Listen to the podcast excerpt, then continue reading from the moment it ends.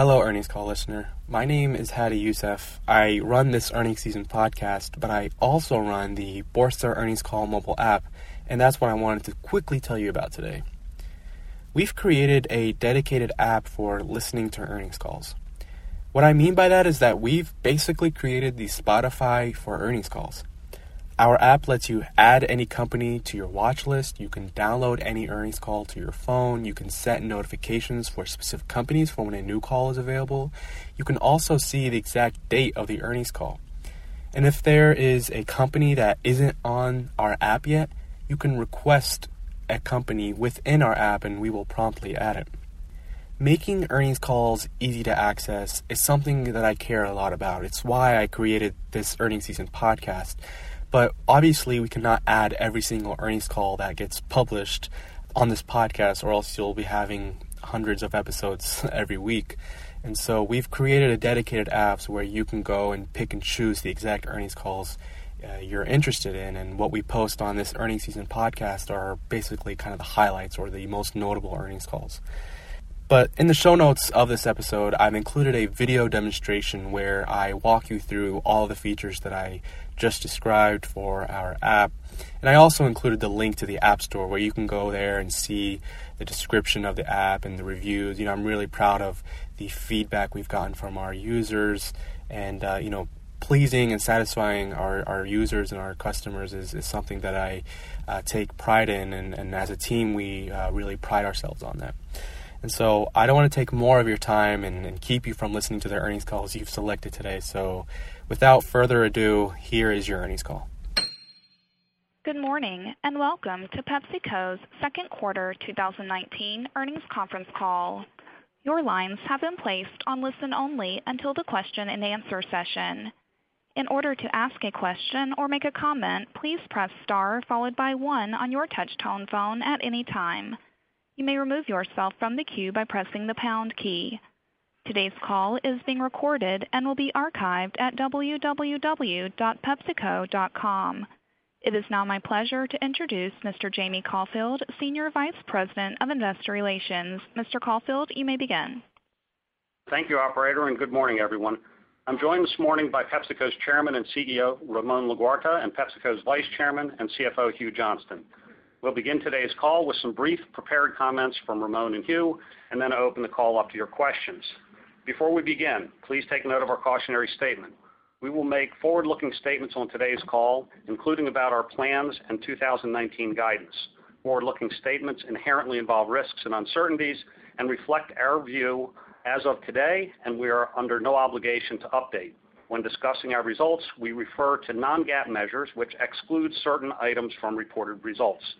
Please refer to today's earnings release and 10-Q available on pepsico.com for definitions and reconciliations of non-GAAP measures and additional information regarding our results and for a discussion of factors that could cause actual results to differ materially from forward-looking statements. And now it's my, uh, pleasure to introduce Ramon Laguarta. Thank you, Jamie. Good morning, everyone. We've just um, four things we'd like to highlight before I move on to a brief recap of the operating sector's results. First, we're very pleased with our results for the second quarter. Organic revenue grew 4.5% overall, with each of our six operating sectors contributing to the growth. I believe the solid growth we had in the second quarter is a good indication of the strength of both our product and geographic portfolios and it also gives us a confidence that the plans we shared with you at the beginning of the year are being very well executed. Second, we continue to make progress on our productivity agenda and remain on track to achieve a full-year productivity target savings. Third, we're on track with our investment priorities, amongst which we've stepped up our brand investments which is evident in the increase in A&M in the first half of 56 basis points as a percent of net revenue. We invested in advanced data and analytics to enhance our consumer and shopper insights and sharpen the precision of our execution. We invested in increased go-to-market capacity and capability, including routes, other frontline selling resources, and e-commerce. We invested in increased manufacturing capacity with additional lines and plants to support our fastest-growing brands. We invested to drive greater global systems harmonization and standardization, and we took steps to transform our culture to become more effective by being more consumer-centric, nimble, and collaborative. Fourth, we're reaffirming our full-year uh, guidance. So let me move on to the sector's results, starting with Frito-Lay North America. FLNA continued to post strong growth in the second quarter, with organic revenue up 5% and solid market performance. We delivered good net revenue growth in our key trademarks, including Lay's, Doritos, Cheetos, and Ruffles. In addition, we posted good growth across all channels in the U.S., led by high single-digit growth in convenience and dollar stores. We continue to invest across the business with the aim to drive sustainable, better-than-industry growth, and this includes investing in plant and warehouse capacity, routes, sales technology, enhanced consumer and shopper data and insights, and brand media. To this point, in the second quarter, FLNA's A&M was up high single digits with investments across our portfolio of brands. And we're pleased to note that FLNA was once again the largest contributor to total food and beverage U.S. retail sales growth in the quarter. PepsiCo Beverages North America delivered 2% organic net revenue growth, with solid benefit from net price realization. Trademark Pepsi and Trademark Mountain Dew showed sequential volume improvement, and our ready-to-drink coffee and water volumes grew in the high and mid-single digits respectively. A&M spending was up strong double digits for the quarter. Beyond brand investment, we're also directing investment on innovation to address new category entrants and to drive success in higher growth category segments.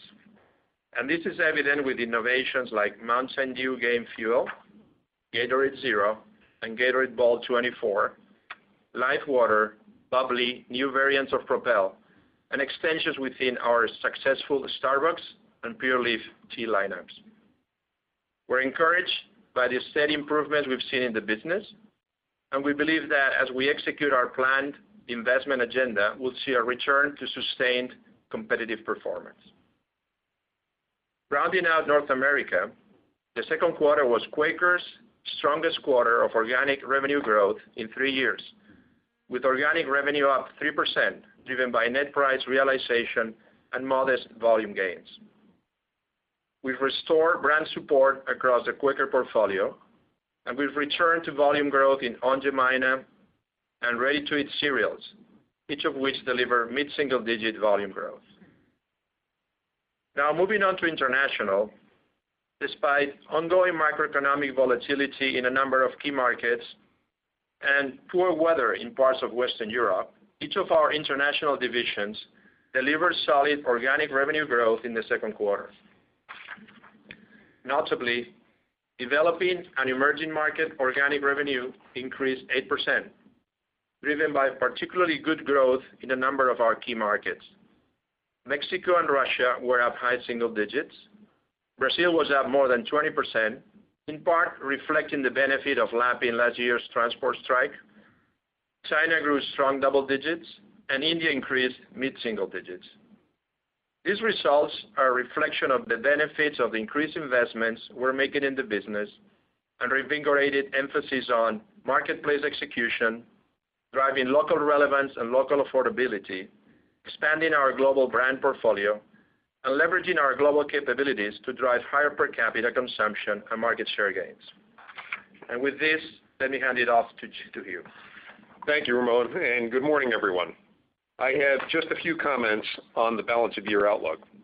As Ramon just mentioned, we're reiterating each of the components of our 2019 guidance.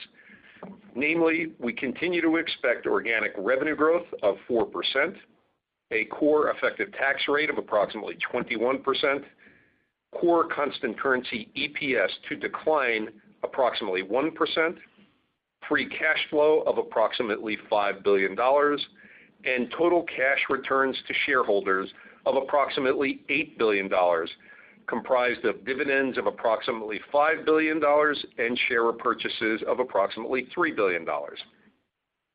As you model out the balance of the year, I call your attention to the fact that the organic revenue growth comparisons get meaningfully more challenging in the second half. And from an EPS perspective, you should consider the following. First, over the balance of the year, we will be lapping gains from various strategic asset sales and refranchising gains and insurance recoveries. Second, our pace of planned reinvestments in the business will accelerate over the balance of the year, and you will see this reflected both in core EPS as well as in our operating margin performance. Now we'll open it up for your questions. Operator, we'll take the first question. Thank you. Once again, in order to ask a question or make a comment, please press star followed by one on your touch-tone phone at any time. Your first question comes from the line of Bryan Spillane of Bank of America Merrill Lynch. Hey, good morning, everyone. Morning. Ramon, I guess kind of stepping back, you've had now a half a year of this um you know stepped-up investment. I think if we look at the organic sales, the composition of organic sales, particularly in North America, it's a little bit more price heavy and less volume. So I guess two questions around that. One, do you think that the um is the investment allowing for maybe more pricing and mix than maybe existed previously? And Second, you know, would you expect that we'd start to see maybe more of a pickup in volume or demand Um, as more of these marketing initiatives uh, you know, get into the market through the balance of the year? Yeah. Morning, Bryan. Listen, we're seeing um, balanced growth in the U.S. and very rational pricing in our categories, both in snacks and beverages. Last year, um, remember we had higher commodity inflation, so I think that's being reflected a little bit in the pricing this year.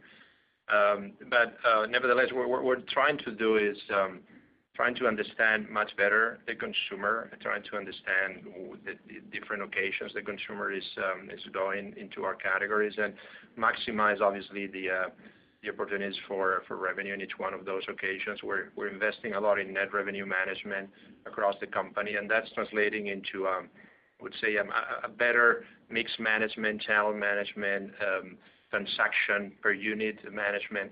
And that's what um, you should be seeing um, in the future as well. The most important thing uh, from the uh, investor point of view is that we're seeing very rational pricing across the industry, and everybody's trying to generate value by investing in brands, improving distribution, connecting better with consumers versus just using price as the only lever Uh, of attracting uh, consumers to your brand. So I think it's pretty pretty powerful, uh, good situation for our categories, I would say. Your next question comes from the line of Dara Mohsenian of Morgan Stanley. Hey, good morning, guys. Um, morning. Just to get a bit more granularity on the pricing, um, we've obviously seen Frito-Lay North America, the balance has tilted much more towards pricing recently with the strong organic sales growth over the last few quarters. So can you give us a little more granularity on what specifically has been driving that? And should we expect more of a balance going forward between pricing and volume? And then also on the beverage side, obviously very strong pricing the last few quarters post the fall increase. You just commented that the competitive environment's pretty rational, but just any thoughts on pricing potential in NAB when you cycle those increases in the fall would be helpful. Thanks. I would say, uh, and Hugh will add to my comments, but what we're seeing in the industry is a uh, trend towards smaller packs. So consumers are somehow, um, either the size of the household or the particular occasions where they're consuming our products, consumers are moving to smaller packs. And if you recall, when we talk about some of our investments in the past in the past call, we said we're going to put additional capacity because we're seeing that um, the consumer is moving to smaller packs and some of our capacity is under, there's some bottlenecks in our capacity because of that, right? So as we move in ch as the consumer moves into smaller packs, you realize more pricing. Uh, price per kilo is better, price per liter is better. The second trend is consumers are looking for higher value products. So more functional, more they're looking for more benefits in the um, consumption of our categories, be it snacks or beverages. And that that is also tends to be also higher price per liter, price per kilo. I think you will continue to see those trends going forward in our categories, especially in more developed markets. In developing markets, a bit of a different game, where you have to be very mindful of the price points and the affordability lenses. So if you cross certain price points, clearly your your products become out of reach for a lot of consumers. But in developed markets, we see smaller packs and more functional benefits driving what I would say um you know positive pricing environment. Then also we see more uh, consumption in convenience channels channels where consumers are willing to um, be a bit less price sensitive, and they pay more for every transaction. So those are trends that you could um, see um, as positive trends for the category. I don't know, Hugh, you? Yeah, I totally agree. Was going to say a lot of the same things. The only small pieces I would add to it, uh, number one, Dara, in particular with Frito-Lay, uh, Sabra, where we record the volume, but we don't uh, capture the revenue, we only pick it up in uh, equity income. That was about a one-point drag on Frito-Lay's volume. So if you take that out, then Frito-Lay's volume to revenue looks a little bit closer, obviously. And then number two, as Ramon said, I think in developed markets, we probably can expect a couple of points of visual and then a couple of points of consumer-driven mix that will enable us to get pricing in the future. So I that that I think is a reasonable expectation going forward. Your next question comes from the line of Ali Dibadj of Bernstein. Hey, guys. So I just want to go back to um, the investments that you've been making now over the past six months, and where you expect that to appear in the top line. You know, is it rate? Is it mix? Is it volume? Um, Ramon, I appreciate your commentary in the first question uh, about price rationality in the marketplace, certainly. But the incrementality of the investment, I would have imagined, would like to show up in one of the top-line drivers, and we're not quite seeing it yet. So just trying to understand how you think about the investment and where it's supposed to appear, the ROI of that, and whether you're adjusting anything, as it doesn't look like it's actually showing up in your particular results in terms of incremental investment. And in particular, I'm talking about PBNA. Okay, Ali. Hi, good morning. Listen, um, I won't go into very specifics for each one of the business. What I'll tell you is the philosophy behind these investments, we're trying to have a very high uh, growth, sustained uh, high growth company going going forward. I think we are, um, you know, we have accelerated clearly from you know, the 2%-3% to a sustained 4%-5% growth. Our our ambition is to stay within those parameters, as we said, the 4%-6% top-line growth. And that will require multiple layers of investment across multiple parts of the business, right? So, you know, if you think what we've been doing, uh, you know, we've been investing in what you could call more short-term levers of uh, acceleration, uh, whether they be uh, new routes in the market, so more selling capacity, or improving some of our warehousing bottlenecks that we had in some of our businesses because of high growth, or some of the investments we're putting now in capacity because you know, really the demand is quite high for some of our technologies.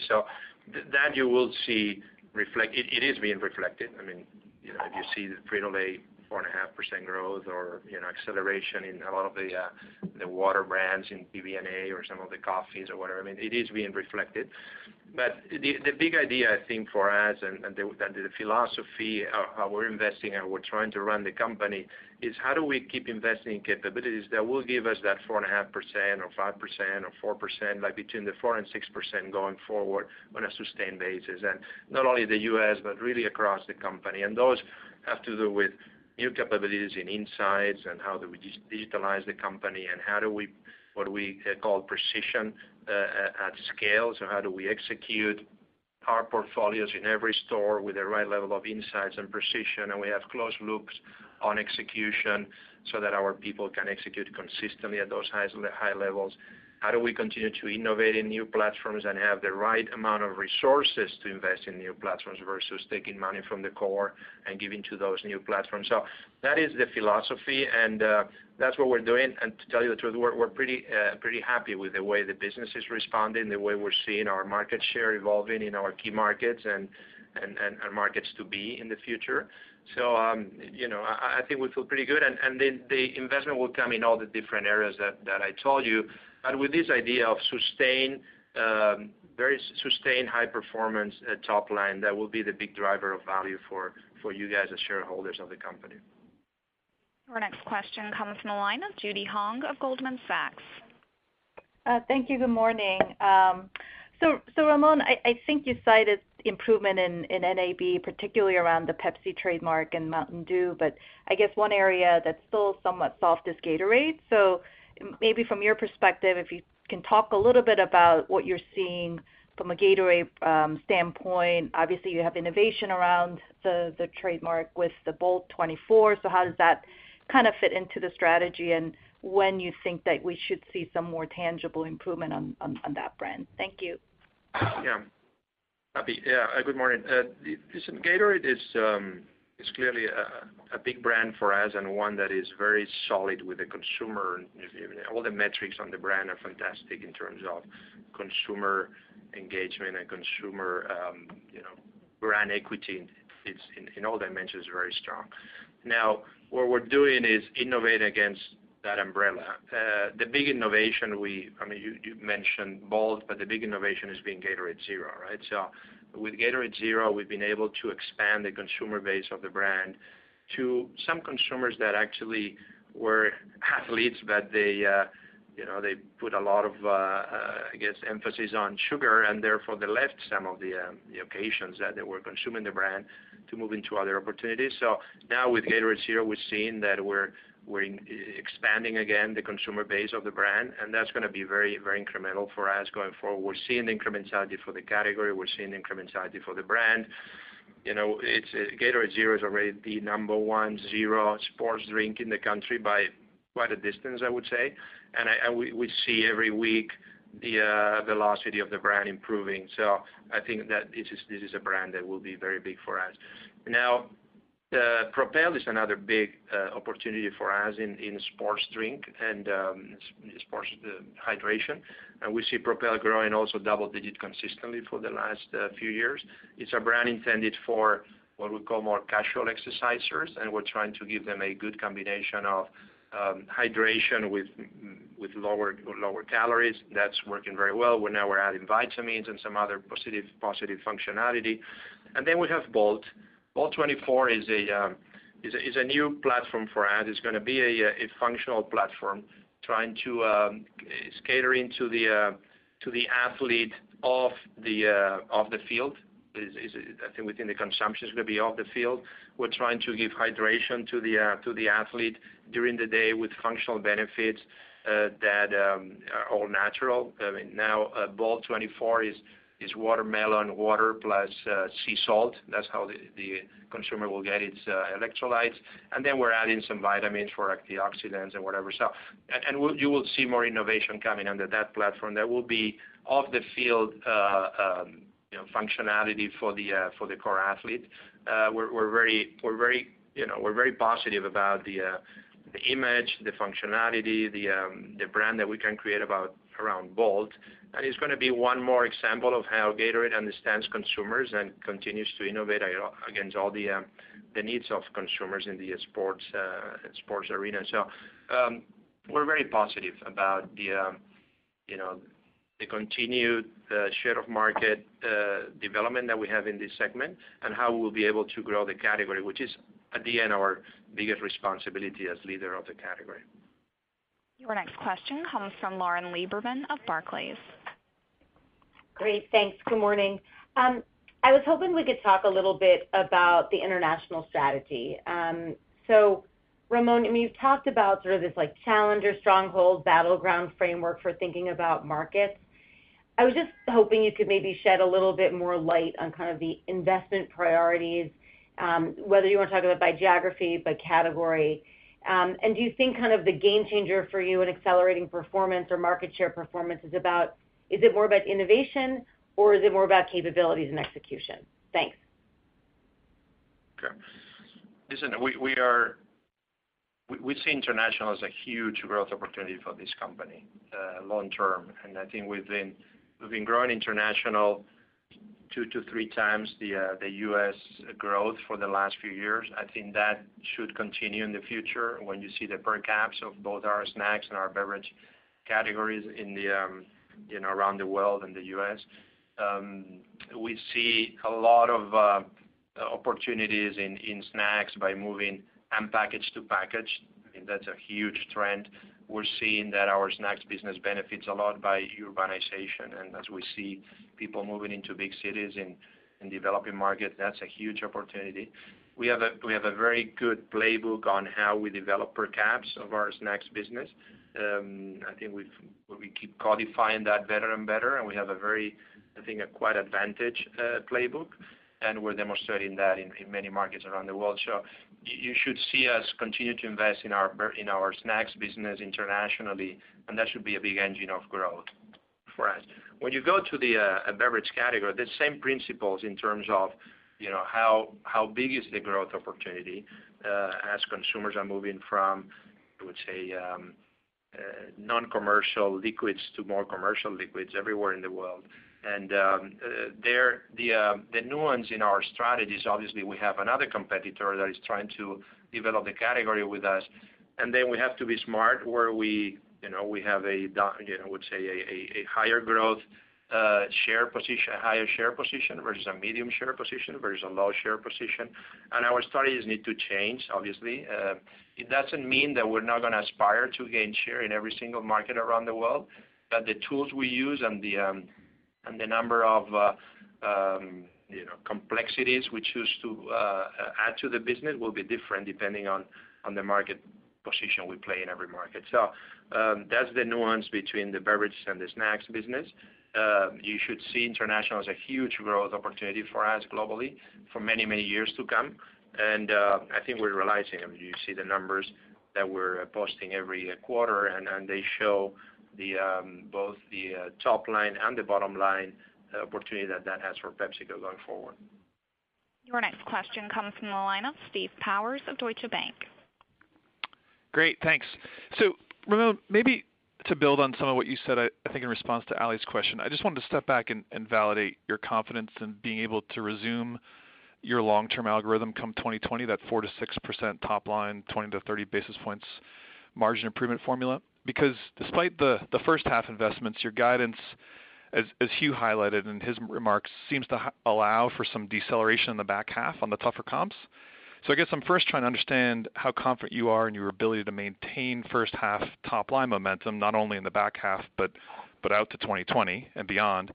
Uh and then secondly, to the extent you are able to sustain or accelerate the top line from here, do you see all businesses now being in a position to contribute to necessary margin improvement come 2020?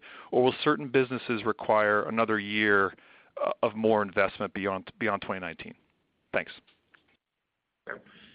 Listen, I think obviously we stayed true to the um, long-term guidance that we gave uh, a few months ago, right? Like five or six months ago. We thought very carefully about that um, framework for growth, and we obviously are seeing that we're capable of delivering that.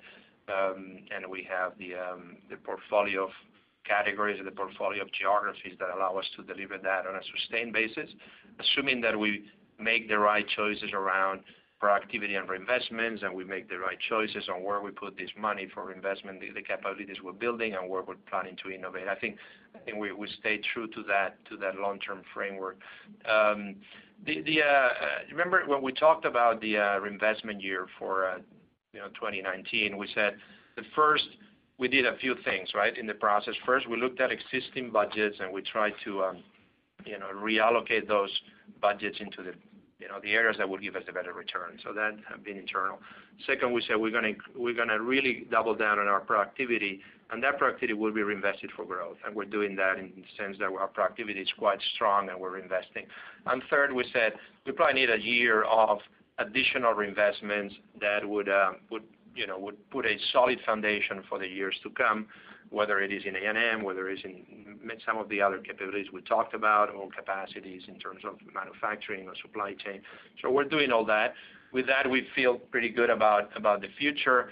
Um, yes, the company, as you see in many of our industry, um, we need to keep investing to transforming ourselves, right? So this is, I think, a never-ending story for the future in terms of uh, systems, in terms of new technologies, in terms of uh, adding new brands. So there will continue to be additional investment needs in the company going forward.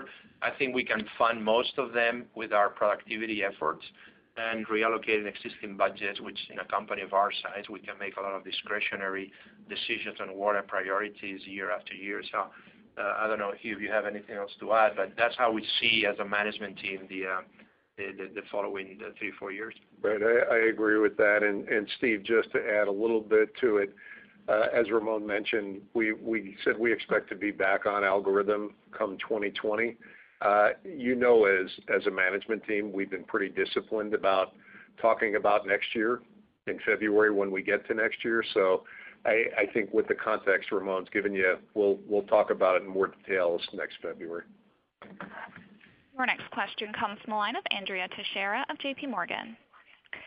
Thanks. Good morning. Um, I have a follow-up and then a margin question. So can you comment on the state of the consumer in the U.S.? Uh, as you alluded before, uh, the results this morning have been supportive, but the scanner data has been softer as of late. Uh, is this just the timing or weather related, or are you seeing the consumer a bit more cautious? And on the gross margin, Hugh, you had called out the timing of commodities pressures in the first quarter earnings and into the second quarter, but the gross margins still expanded well. So have we cycled most of the pressures? Thank you. Morning, Andrea. Um, two comments on the consumer, and then Hugh can talk on the gross margin.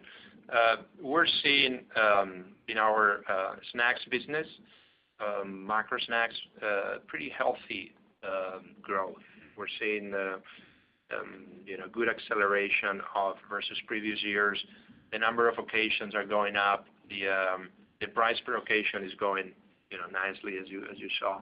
And we're capturing above fair share of that growth as a company. The snacks, I see a lot of uh, good um, tailwinds. In terms of beverages, Uh, it's been a little bit erratic and um, quite linked to weather, actually. So uh we've seen, uh, if you take the Q2, the second quarter, um, we had a fantastic April, but then somehow uh, a lower May and June from the scans point of view because the weather has been quite wet and cold. And that obviously impacts some parts of the um, category, especially the hydration-related uh, uh, parts of the business. Uh, we're seeing it coming back. So it's good. We see a healthy consumer, a consumer where price elasticities are good. We cannot see any signals that tells us the consumer is slowing down, at least in our categories, right? which are low price, quite routine categories that are very well penetrated, very high penetrated across all the U.S.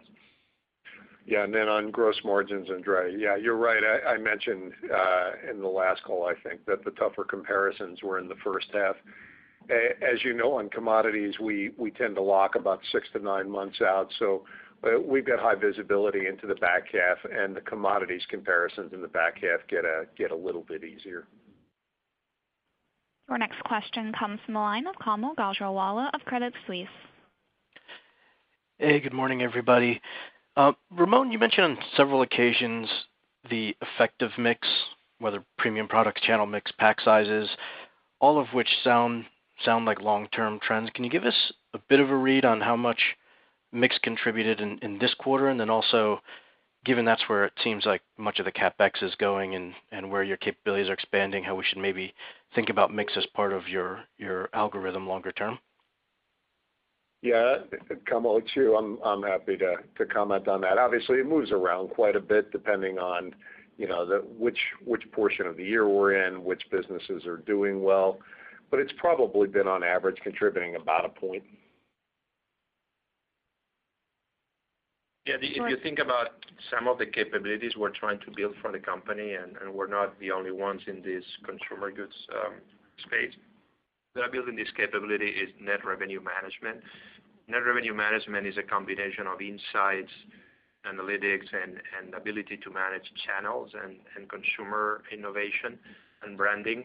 And that is a capability we're gonna keep evolving, right? Because the uh, likelihood of consumers willing to pay more for the same thing, um, it's gonna reduce, right, uh, going forward. So we need to uh, be able to give the consumer much more value through different ways, and that's a capability we are, you know, I think we're good at, we're gonna get better at. And we the fact that we have, um, we tend to uh, control our execution all the way to the consumer in many channels.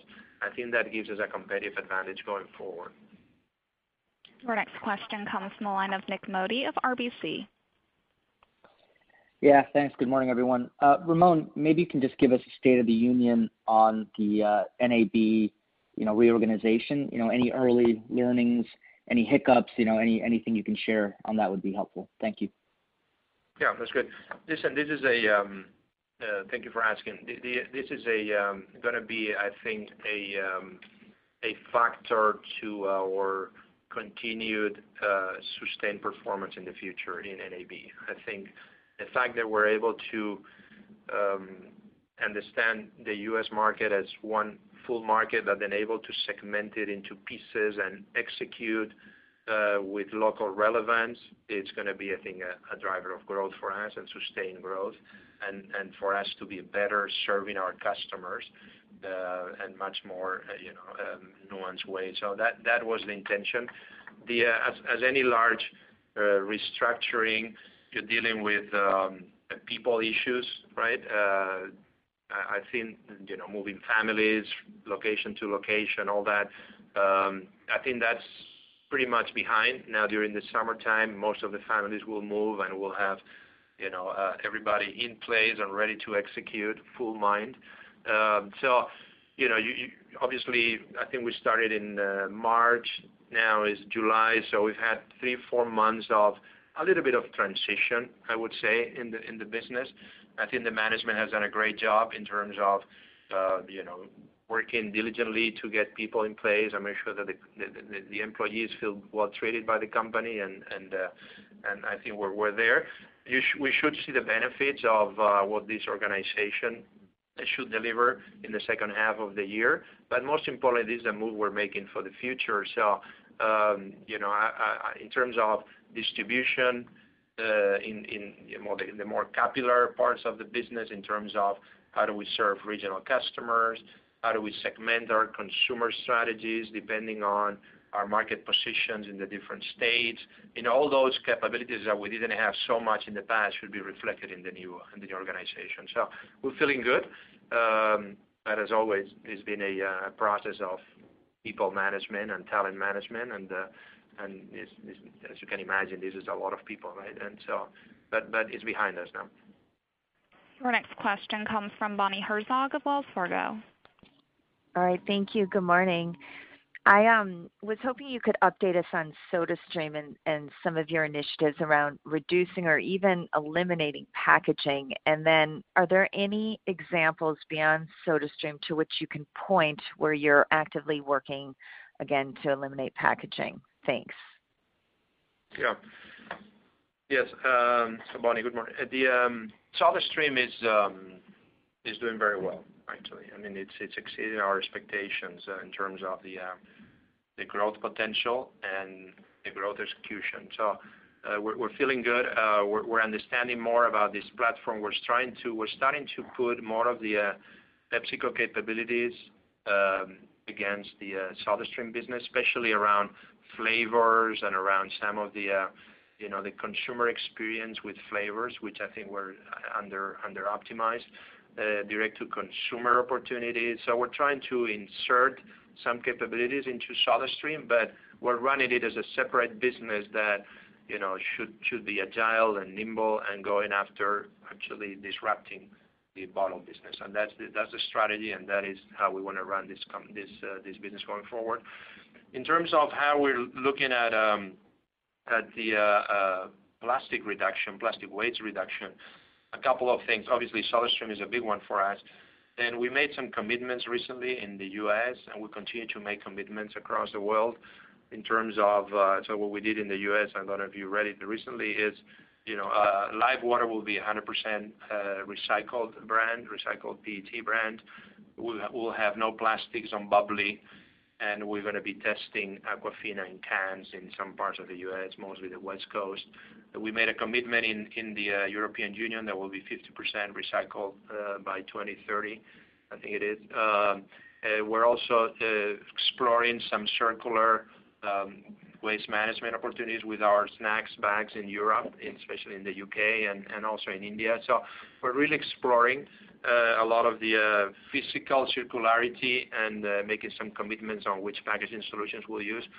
Long term, obviously, we have we have efforts in the um you know chemical recycling and new materials and alliances with other um you know players in the value chain of chemical industry and the collection industry and some of our partners in the brand business, the competitors and not competitors, where we're trying to make a difference in in ingredient and material solutions, chemical recycling, uh, collection systems, everything else to try to minimize this uh, plastic going into waste versus plastic coming back into our systems and us being able uh, to provide the consumers with what I think are very affordable and functional solutions that but they don't go to waste. So that that's the principle. Your next question comes from Kevin Grundy of Jefferies. Thanks. Good morning. Morning. Um, Ramon, I had a question on a couple brands uh, in North America beverages. So so Mountain Dew, which has clearly been an area of focus, but uh, the brand continues to lose some share based on what we see in the syndicated data. Can you give us an update there on your strategy to stabilize the share trends? And then maybe you could just briefly touch on bubly, which has done quite well, but the distribution has ramped up here, and you've spent some money behind advertising. Maybe talk about how you see the opportunity for that brand now with with distribution looking rather full. Thanks. Yeah. Thank you. Um, yeah, You're right on the two diagnostics. I think we have an opportunity in Mountain Dew uh, to recover share, and we have a huge opportunity ahead of us in bubly in creating a whole new category of beverages. So on on on Dew, we try to approach, we had to work on Pepsi, we had to work on Mountain Dew, we had to work on Gatorade. I think we're feeling good about Pepsi, we're feeling good about Gatorade. Now we're going fully into a Mountain Dew investments. We ramped up A&M, um, started in April, May. We're gonna, you know, we're quite heavy across the summer and um, and then Q4. We have a lot of innovation as well that should help um, you know, the core Dew consumer to have more options in what is a high loyalty brand. Um the um you know we have next to Mountain Dew, there there is the energy category. Right? So we're trying to move Dew into the energy category in small steps. Kickstart was one that we did. Kickstart was a great platform. It's you know it decreased a little bit. It's starting to go up again. That should solidify Mountain Dew. And then we just launched Mountain Dew AMP uh, Game Fuel to put one foot into the energy category with a differentiated positioning more towards the uh, gaming and um, that kind of uh, demand opportunity. It is doing very well. We plan to continue to innovate in that segment. The numbers you see for Mountain Dew do not include um, Game Fuel. Uh so that's that's uh you know it is part of the brand, but it's not in all your um, uh, information systems. Doesn't show up as part of the Dew brand. But that's how we see the brand growing, Uh investing in the core Dew consumer, very loyal, giving them their preferred product uh, in non-sugar and in sugar options, you know, innovating in flavors in Dew, and then moving Dew slowly into other spaces where we think the brand has a role to play, and I think we're able to formulate products that will be very competitive in that space as well. Sorry, on bubly, uh, we're super happy really with this opportunity. And sparkling water, is always, it's been underdeveloped in the U.S. if you compare with some of the European markets, and uh, we thought there was a big opportunity there. I think the R&D team did an amazing job. We have a you know, a very good product, uh, and we see that by the levels of repeat and loyalty we're creating with some of those with some of those uh flavors. Um, I think the personality of the brand is fun, uh, is you know, it's modern, is young. Uh so the consumers are coming back to bubly. Bubly um, has double velocity. I mean, really, it's double velocity per uh, point of distribution in the last uh, three, four months after the Super Bowl with this new advertising. I agree with you that there's a lot of distribution opportunities yet, and it takes a while for our partners, uh, our retailer partners, to uh, you know, give these brands that are growing so fast the right uh, space in the store. Obviously, there's a lot of dialogues with our partners, retail partners to expand bubly space. So we see this brand as a brand of the future. We're going to be innovating in this brand, not only flavors, but other occasions that I think we can we can attack. You're going to see mini cans, you're going to see larger cans. It's going to be an no plastic brand. I think that is a very very good positioning that we can have for this brand going forward for the modern consumer, the millennial, and the uh, younger mother that uh, I think is adopting this brand for her kids. So we're feeling very good about this brand. This could be one of our next uh, $1 billion brands. That's our goal with the NAB team, and they're executing every step of the way with a lot of precision. So we're very, very happy with this new brand in our portfolio. Your next question comes from the line of Robert Ottenstein of ISI. Great. Thank you very much. Ramon, in your opening comments, um, you talked about uh, evolving the culture of the company. I'm wondering if you could give us a little bit more granularity on what that means. Um, perhaps you know, talk about what you saw in the culture uh, as you were there and took the helm, Uh, what you liked about it, what you thought needed changing, and then you know, more specifically, how you're implementing those changes, uh, how they may be reinforced with your incentive programs. Thank you. Yeah. Thanks. Great question. I think um, we're convinced that the culture will be a competitive advantage for us going forward, and that's why the whole management team is uh, spending a lot of time in first defining a set of uh, leadership behaviors that we think are core to PepsiCo, and we call this the PepsiCo Way. And uh, now rolling out those behaviors across the company in every geography. Um and it's been quite exciting to go around the company and see how fast the organization is embracing these behaviors, and it makes us very optimistic about the future. The behaviors, there's a few that are critical um, for you as investors, and it should impact our performance. One of them is being very consumer-centric. So we want to have an organization that creates a lot of values, a lot of value for the company and for the investors by being by understanding the consumer with a lot of details, making decisions around innovation, but not only innovation, but the whole management of the company around the consumer. I think long term, that's going to give us a lot of uh, uh, differentiation and uh, market share.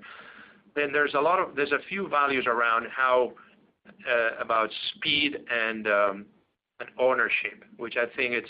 if you think about large companies of our scale and the competitors we have in the marketplace, we need to act with speed, and we need to act as owners, right? Uh and that's something that um, you can lose over time because sometimes we become more internal than we should, and we become more process-driven than we should. So, what we're trying to do is make sure that each one of our employees feels that he's an owner of the company and that he's expected to act with uh, empowerment and speed and simplicity. And we're trying to you know, uh, simplify our processes and allow people to really behave as owners in the company. Of course, integrity is core to our uh, values, and when we operate in so many countries around the world, that has to be core to um, um, the way we operate.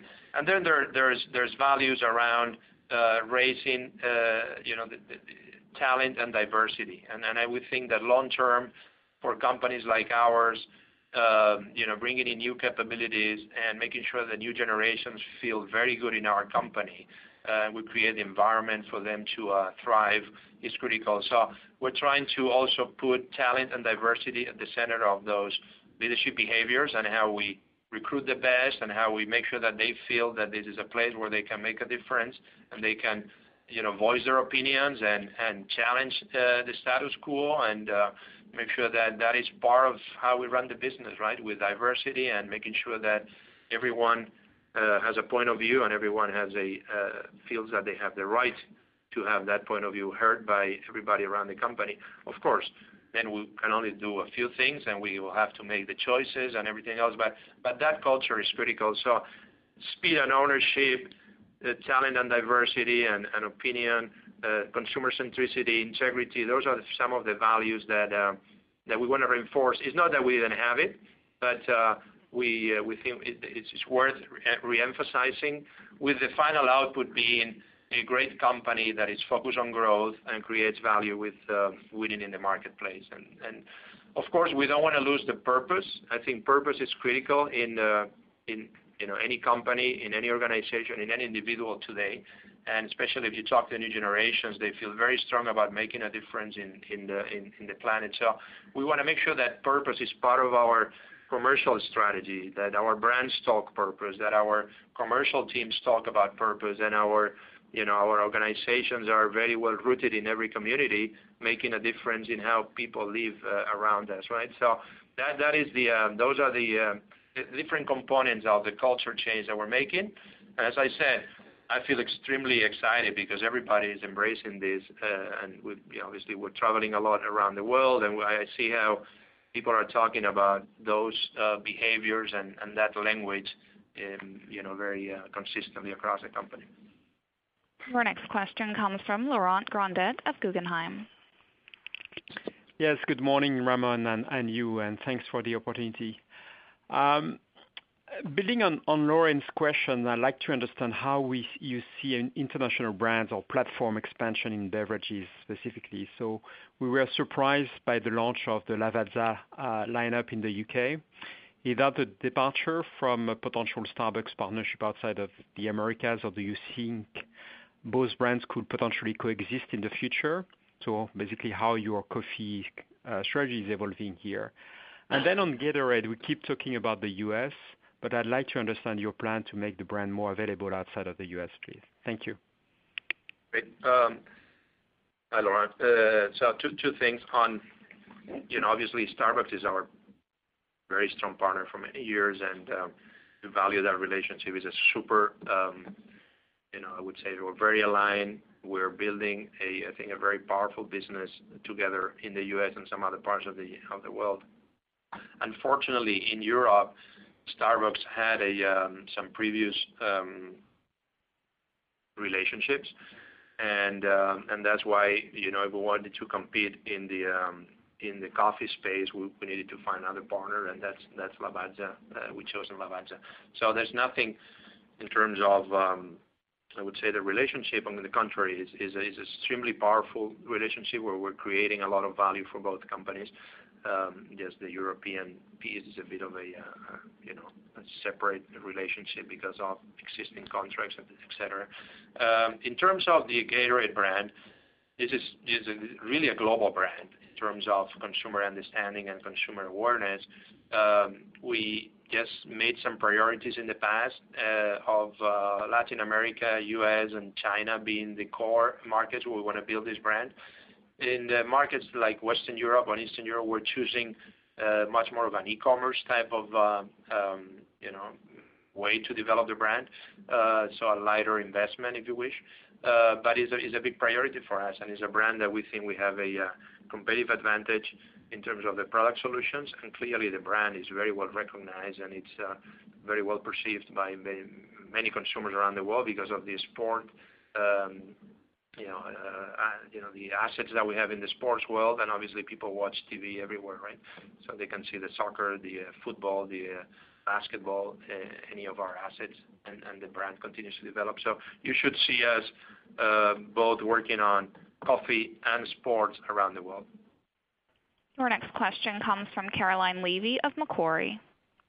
Good morning, and thank you very much. Um, Just very briefly, if you could touch on what you're seeing in terms of the macros in, you mentioned Brazil being very strong and some other countries. Is that is the Brazil really just a one-time comp issue, but more importantly was a more strategic question around price mix realization. Because historically, in the world of bottling or where you own distribution, price mix is more valuable than volume, um, because there's less incremental cost associated with that than in delivering new volume. I'm just wondering if over time that holds true, that your margins will improve um, as a function of price mix improving, given that you own your distribution. Gotcha. Yeah, Caroline, it's Hugh. Um, in general, I think that the macros down in Brazil are slowly improving. We talked about the fact that, we were lapping some extraordinary things which made for a very high growth rate in the quarter in Brazil. But I do think we see uh, the macros there slowly improving. Uh, in addition to that, uh, we are using the playbook that Ramon referred to in terms of building out our salty snack business and being very methodical about it. It's a business that I've been around for a long time and has gone through multiple cycles, but I really do feel that uh, with the leadership we have, both at the sector level as well as at the business unit level, uh, we've got the right people to execute and build that business in a very solid foundational brick-by-brick way uh, to build another good profit platform for PepsiCo. As regards the specifics of the beverage business, I think our interests with the bottler uh in in that market are very well aligned. So uh we benefit both from volume and from price mix. And uh and I expect we'll we'll continue to work closely with them to improve what's obviously a relatively small beverage business for us. Your next question comes from Bill Chappell of SunTrust. Thanks. Good morning. Just a good morning. Good morning. Question on the energy category. I mean, I get, and I think most do, that you're not interested in buying some of the smaller brands that are out there. But I'm surprised that we haven't heard or seen something about a Pepsi energy drink. And I and I understand that Mountain Dew and you have other kind of plays in the energy market, but is there something that on the cola flavored, you don't think that plays as well in the energy market, or you don't see as much opportunity, be it outside the U.S. for the Pepsi brand and other flavors for the Pepsi brand? Just trying to understand, especially with what Coke has said and kind of their optimism about the Coke energy product, you know, why we haven't seen a Pepsi energy product. Yeah. Um, good question. The um, energy is clearly a uh, growing market uh, across the world. And we think that um, the consumer will continue to uh, ask for products that give them that functionality of higher energy or boost. We're approaching this from many angles, right? Uh, from the coffee, from the um, sports, from uh, obviously the energy category itself, right? Yeah, we're capturing some of those occasions already now. In the case of the U.S. energy, we have a pretty good partner for many years, which is Rockstar being our partner, and we've been playing in this segment uh, for a few years together, and it's working also in some international markets. So, you know, we plan obviously to continue that relationship, keep innovating and see how we can accelerate our participation in that growth category. Um, With regards to Pepsi Energy or Coke Energy, I mean, those are, you know, we're all trying, I think, as a strategy to make our global brands play in more spaces, right? So we're trying to do that with Lay's, or we're trying to do that with Doritos, or we're trying to do that with Pepsi. Uh, Pepsi actually, if you see our growth internationally, is a lot on flavors, Pepsi flavors, a lot on Pepsi Non-Sugar, Zero, and obviously Pepsi regular in multiple formats. You know, I think we will keep expanding Pepsi into other spaces, you know, whether it's energy or some other spaces, you know, you will see when we get to the market. You know, if you look at the uh if you think about the core energy consumer, it's uh it's looking for something different than the uh that what brand Coke or brand Pepsi can offer. I'm not saying that there will not be occasions where some of those consumers will go into our brands, but I think they're looking for different propositions. And if you think about Red Bull, Monster or Rockstar or some of the other brands that are, uh, you know, uh, capturing majority of that space, they have a very different proposition, right? So I'm not saying it's not a big business opportunity. I'm saying that it's not going to be the center of the category, I think. Uh but you know, uh more to see in the coming quarters, and of course, we'll keep thinking about how do we make our brands, our global brands, play in more spaces, because that is a very high return on investment normally for us. As you can see with Gatorade Zero or with Pepsi Zero, those are when you put your big brands into new spaces, that is a huge huge, huge business opportunity. Your next question comes from Amit Sharma of BMO Capital. Hi, good morning, everyone. Morning.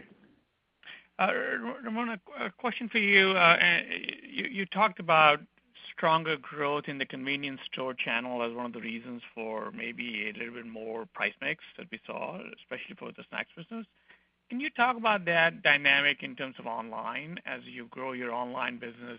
Should that also be a price mix positive from a relative uh, contribution perspective? And then the relative size of your business in online at this time. Yeah, Amit, it's Hugh. Uh, yeah, what we've said in the past is our our online business is over $1 billion, and generally speaking, it is going to tend towards smaller packages. So it's not going to be the multi-serve. It'll tend towards multi-packs and singles and things like that. So generally speaking, that is going to be a positive from a mix perspective. Obviously, we're in very early days on online, but my expectation is as that market continues to evolve, it will be both premium and, in all likelihood, more singles and uh, multi-packs. Your next question comes from the line of Sean King of UBS. Hi, thanks. Um, I believe you mentioned a few uh, specific reinvestment areas over the last couple of quarters, including small can capacity and uh, Frito variety packs.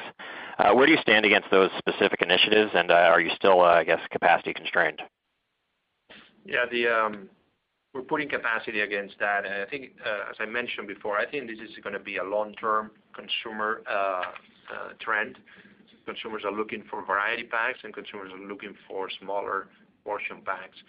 Uh, we've put a lot of capacity in place, uh, where we're seeing that you know, the more capacity we put, we still are behind demand in some of those packs in some of the geographies around the world. So we're going to have to keep investing in those in those formats. And uh you know, it's it's a great problem to have, I would say, now that you have a lot of demand for your business and uh, that you need to put capacity in what are very high margin parts of your business. Yes, uh, I think we're putting capacity, but we're seeing that the consumer is ready to buy more of our products in those formats. So you'll see more of that, of those CapExes going in the future.